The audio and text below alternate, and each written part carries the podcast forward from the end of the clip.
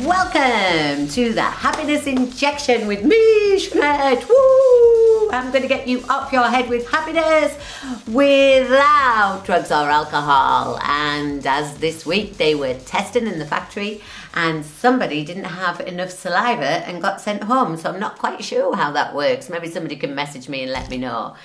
I am titling this podcast The Cage the tiger and the factory. It is my final swan song at the factory as I am recording this. I have literally five shifts left.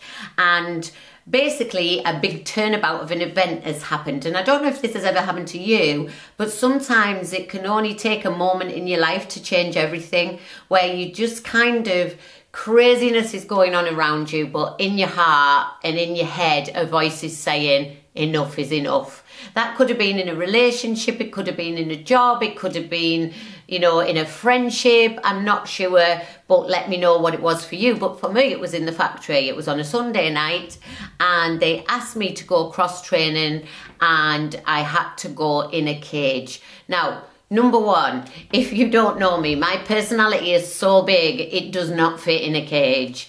Um, number two, the cage is isolated. For me, it's quite barbaric, quite like solitary confinement. And you're literally in this cage for eight hours. You have 20 minutes out of the cage. Um, I did not want to do it. I had expressed a wish not to do it, but I had to do it, was the party line, shall we say. So, as I waited um, to go, I let my disdain uh, be shown in my body language and I became a lemon sucker because I did not want to do it. And I knew that the type of person and personality that I am, that actually would really affect my mental health. I was going to be alone with myself for eight hours in a cage, no human contact. That is not, definitely not who I am. And there are people in the factory who can do that job. And, and you know, absolutely hats off to them because that's amazing. So um, when we went on the training, something happened that I wasn't happy about. And I really was proud of myself actually because do you ever have a situation happen to you? Your emotional rises inside of you and you think, I'm going to say this, right? But I didn't. I walked around the factory. Now that's quite a walk. It's like probably 15 minutes to get back to where I was. So I walked around. I found somebody and I said, I need to tell somebody something and my manager was off. So the guy did say, "Why don't you tell yourself in the mirror?" Uh, because that's who, how many people who care. Um, but he was joking. I would like to tell you that he was joking. It was quite funny. But in the end, a big hoo ha occurred as I made this complaint. Um, even though I made the complaint, they just changed something and I still had to go in the cage. So I'm in the cage and I'm being trained by somebody. And the next thing, uh, somebody came in the cage, a manager kind of type of person, and um, declared that the problem wasn't with them, that it was with me. So all of a sudden, the, the, the, the, dynamic had shifted and you get a written warning. And all the time while this was going on, okay, it doesn't even matter what the situation was about. In my head, there was just a clear voice saying, Jeanette, enough is enough. It is time to leave here because it's damaging you, actually damaging your happiness, we use the word well-being but i think they're two words that don't even begin to say what's behind it. But my confidence has started to ebb away. My own like shine even is going. And i know that people watching this and listening to this will know how that feels in a situation where you work where you shine and it might even be happening to you right now. So you know keep listening because i'll, I'll let you know what i did. So as they were coming in the cage though they were telling me that it was my problem. And all of a sudden, I thought to myself, if you've listened to the previous podcast about the happiness superhero coaching, um, when I went to Miami on Matthew Hussey, if you're single, I always say follow Matthew Hussey and listen to Matthew Hussey. He got a guy to talk to us about inner confidence and he described it like a tiger. And he talks about getting your tiger out of your basement and walking your tiger. And basically, you don't really walk in a tiger, but if you want a visual on mine, he's massive and he's like, Rah! and he comes out now and again, but he, he's always with me. But in a, in an unconfident situation, I think to myself, you've got a tiger. and I literally walk my tiger because that's that's what fear does to you. Whereas if you're walking a tiger, everybody needs to be scared of you. And all of a sudden, I stood there in this cage with these people, and, and more and more came, and higher up and higher up. And I thought to myself, Jeanette, you're telling all these people on happiness superhero coaching to get their tigers out and to, you know, tell lemon suckers they're upsetting them and to have awkward conversations at work. And, you know, one lady's asked for a pay rise and you're here and this is your opportunity to actually walk your tiger here. And that's exactly what I did. For every person who came in the cage, I stood my ground, I said my truth. I actually was very articulate, not shouty, not sweary. I wasn't emotional one bit. And I was so proud of myself by the end of the night because I was like, wow, I've been in this massive situation, but I've massively walked my tiger. They kept suggesting that I didn't have my notice in, that I sleep on it. Um, and I did sleep on it, and I wrote my notice the next day with a seven point complaint and handed that in in paper copy and email.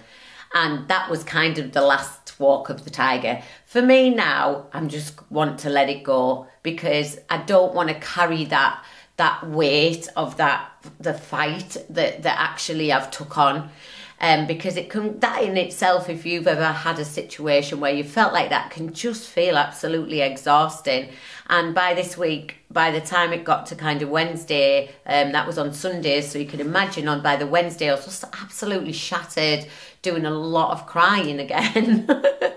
And kind of just like please can someone leave me alone? And the the ripple effect of happiness is always always apparent to me but also the ripple effect of your actions is also apparent. So me standing up for myself and me handing in my notice without another job to go to has shocked the factory line the factory family quite a lot because they're like well what have you got to go to? And i'm like well i will find something. I just trust in the power of the universe and i just know that something else will come along. And things are starting to come come along. Nothing concrete as yet, but I know it's out there. But the the power behind that is not to give your power up to other people because very often people make you think that you're never going to get another job that you're never going to get another start but when enough is enough you have to say to yourself actually you are worth it you are you are actually worth saying actually i've had enough and when i told the people that i work with that made me realize the impact that one person can have because people were genuinely upset that I was leaving them, that I was leaving the factory family, and people were like, "Please don't leave," and you know, and I, I think I've spoke about it in in previous podcasts that the Polish lady that I first started with um, said to me when I had to do it into a translator because because she she doesn't speak much English and we've been together for the whole 18 weeks and her mum died and and she's had such you know hard time. And she said to me um, on the translator Jeanette you have been my angel from day one and what will I do without my angel? And that's making me choke up now thinking about it because that's the impact you can have on other people. And uh, and, and I'm not going to lie other people have had an impact on me. You know when I'm stood in the factory at the moment I know I'm leaving in five shifts and I keep looking at them all through the night. Last night we were we were having such a magnificent time and dancing and singing and playing games and generally talking rubbish but hilarious rubbish what we think's funny at four in the morning. And I just feel actually genuine love for these people that I've spent 18 weeks with, and I'm so honoured to have met them, to have spent eight hours a night with them, to have spent some of the crazy hours of your life with people, to have given them sweets, to have baked for them, to have know their stories, to know and I'm humbled at some of the stories and I'm excited for some of the stories for the future, like Tony who's going to go to New Zealand, and you know John who's who's just doing it before he goes back to university, and and Cami, like what would my life now be without Cami and Andy and Stacey, and they're getting married at the beginning of October. If you're listening to this after October, hopefully they're still married, but that's that's the impact you could have, okay? And you know what, right now, I've stood my ground, I've come out, and it is scary because I don't have another job to go to, and it's still COVID 19, and Spread the Happiness is still, you know, in an almost lockdown situation, and we're, pu- we're pumping ideas and content out there, and hopefully, we're going to make it back up there.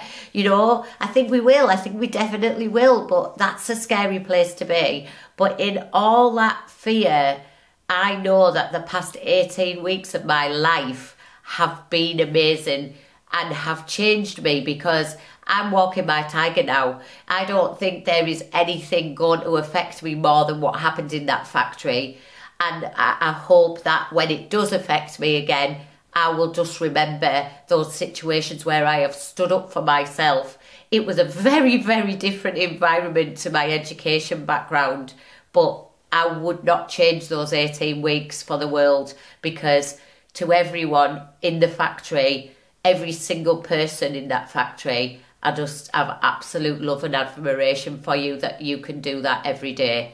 And you should be proud of yourself that you go in there and do that because nobody thanks you. So it's a massive thank you to me, from me to you, to say, oh, thank you for being my friend, for being there for me for 18 weeks, and for just sharing a part of your life with me that we won't ever get back, and I'll always remember the factory and all the people in it.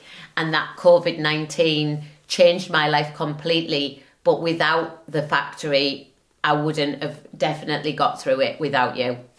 So, massive love to each and every one of you. And to those people who are listening, the action from this is take a look around your workplace have you had enough? Is it the right space for you? And are you surrounded by positive people that are going to get you through a hard time? And is it time for a change? Maybe in job, maybe in life, maybe in a relationship, maybe it's in friendships. And if you are miserable, are you going to get out there and make more friends? And if you're not feeling gratitude for your life, go and get a job in a factory because you will soon get gratitude for your life 100%. Thanks for listening. Please subscribe to my podcast on all channels. I will just feel so much happier if you do that. And also send me a message on Instagram. I'm at Bass and and let me know what you thought of the cage, the tiger, and the factory. See you on the next podcast. Bye.